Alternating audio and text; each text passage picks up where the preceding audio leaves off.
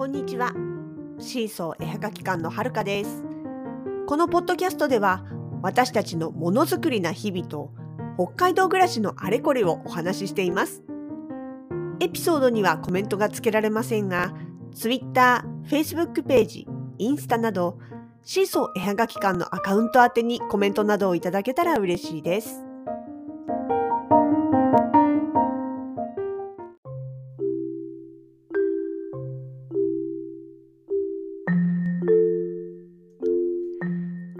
まだ神奈川県に住んでいた頃のこと。東北地方から北海道へっていう一人旅をしたことがあったんですね。うーん、3泊4日 ?4 泊5日ぐらいかな？行きは、えー夜行バスで青森まで行って、フェリーに乗って、で、えー函館駅から鈍行で 札幌。で、札幌から帰りは千歳、新千歳空港からの飛行機だったと思います。で、その時にそのフェリーの中でね、偶然知り合った同い年の女の子、前にも何かのエピソードでお話ししたような気がするんですけども、その子とね、まあしばらくやりとりをしていたんですね。で、そしたら、うんとね、その出会ってから1年後ぐらいかな。1年か2年後ぐらいの時にね、私が北海道に引っ越してきたんですよ。そしたら、ちょうどその前後して2、3ヶ月ぐらいの時差で、その彼女は彼氏の住む千葉に引っ越しをしたんです。ちょうどお互いに関東と北海道入れ替わった形ですね。でね、引っ越した当初はお互いにやっぱりの文化的違い、いわゆるカルチャーショックじゃないですけど、をお互いにね、話し合って面白がって報告し合ってたことがあるんですよね。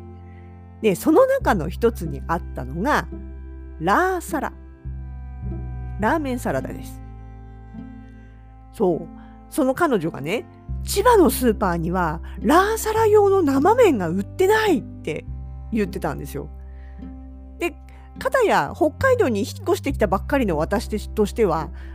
あの、ラーメンサラダっていう文化がまだよく分かっておらず、いや確かになんかその時に1回ぐらいそのねこう引っ越してきてから食べたけどそんなに重要なことなのかラーサラはっていうそのぐらいの感覚だったんです。っていうかねそう彼女がそもそもねラーサラ用どころか生麺だけっていうのが売ってないっていうんですよ。でラーサラを作りたいからどうしても生麺が欲しいとでもスープ付きのものしか売ってないスープいらないのにって言ってたんですよね。確かにそうかもしれないと思って。だって、だって生麺だけで買うことなかったですもん。関東に住んでる時ね。ラーメン食べたいんだったら、で、食べたくって、スーパーで何か作るための材料を買うとしたら、ね、それそこそ2人前とか4人前とかっていう、あの、スープとかもセットになってるやつね。どこどこ監修の名店の味シリーズとかね。そういう感じで、なんか、それが、普通だったんですよね自分の中では。まあそんなこんなで、えーかれこれ20年近く経ちましたがたまたま最近ねほのかしとそのラーメンの話になったんですよ。で北海道で夏の冷たいラーメンって言えば冷やしラーメンなんですよね。でこれ何かってまあ北海道の人はいやあれでしょっていうそうあれです。関東でいうところの冷やし中華。あのラーメンの麺に、えーお野菜とか卵とかハムとか乗っけて、で、甘酸っぱい冷たいタレをかけて食べるあれです。あの、冷やし中華始めましたの、あの冷やし中華です。でもあれね、北海道ではあれを冷やしラーメンって言うんですよね。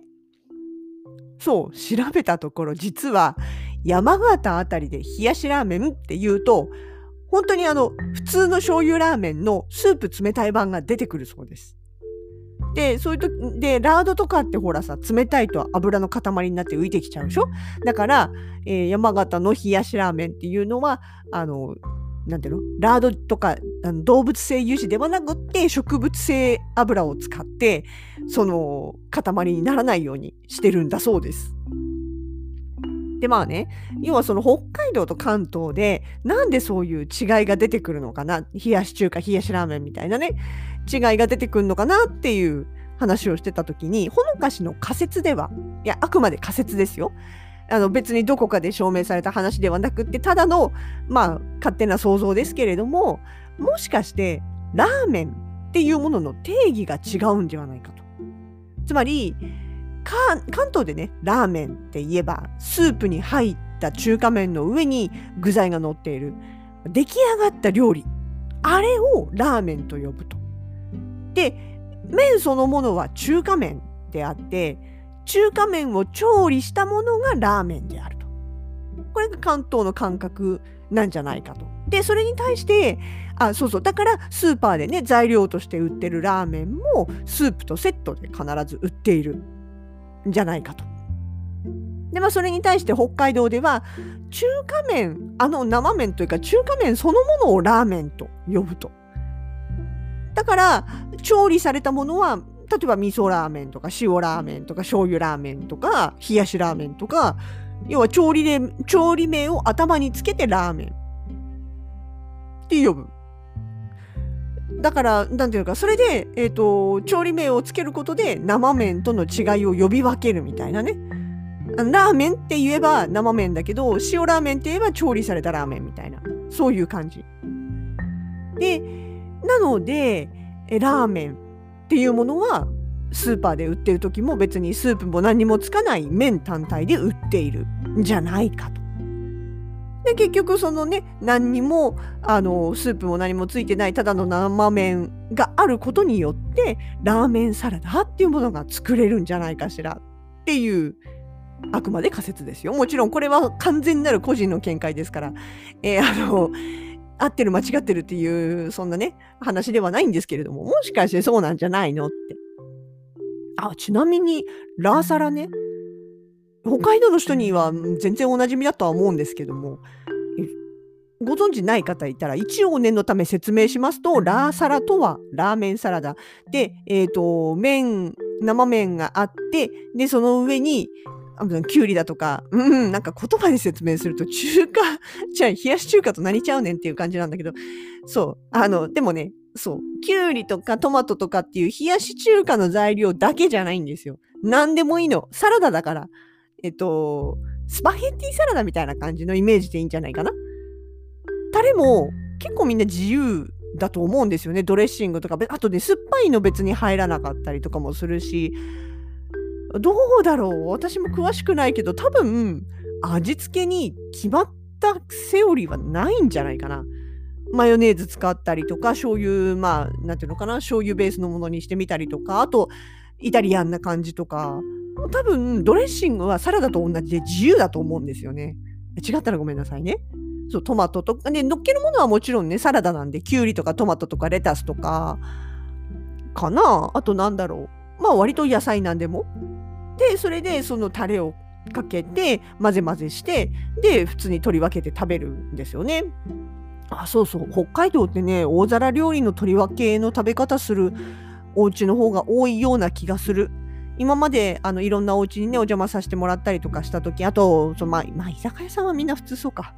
うん。なんていうのかな、命名皿とか個人皿よりも割と大皿料理をみんなで取り分ける的な食べ方をする方が多いような気がする。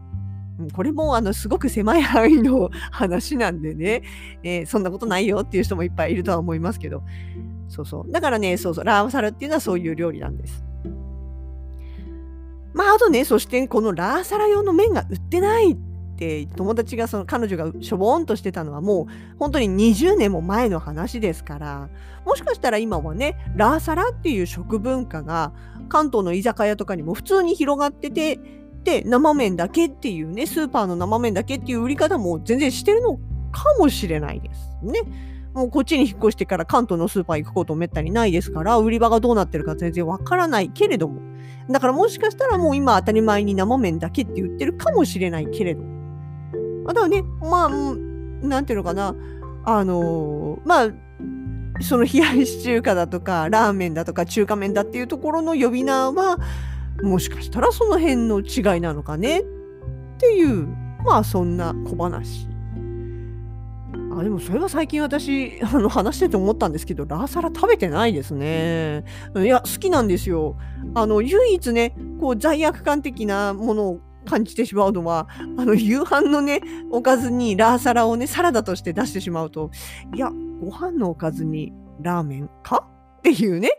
うんと炭水化物炭水化物だね。いやうちの家族炭水化物大好き人間ばっかりですけど。まあでもなんかちょっと炭水化物に炭水化物？みたいなね。あの、大阪の焼き、あの、お好み焼き定食みたいな、ちょっとしたこう罪悪感と言いますかね、感じつつも、でもラーサラ美味しいんですよ。でね、進むのね、箸がね。だからね、そう、たまには作りますかね。もう冷やし中華の時期、冷やしラーメンの時期ももう終わりなんで、でも一年中ちゃんとスーパーには生麺を置いてありますから。近いうちに買ってきて、ちょっとラーサラでも作ってみますかね。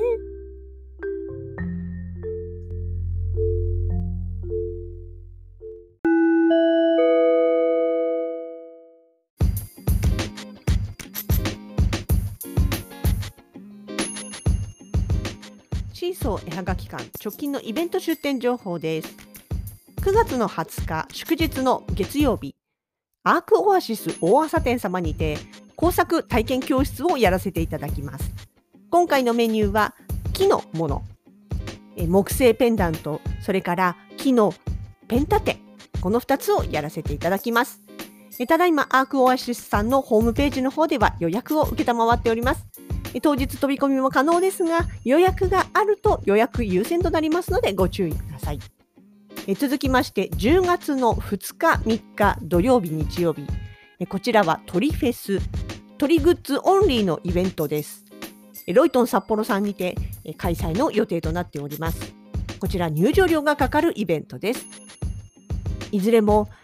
感染症の拡大防止などの理由により突然中止する場合もありますので直前までご予定の方を確認してもし開催の際にはぜひ遊びに来ていただけたらと思います。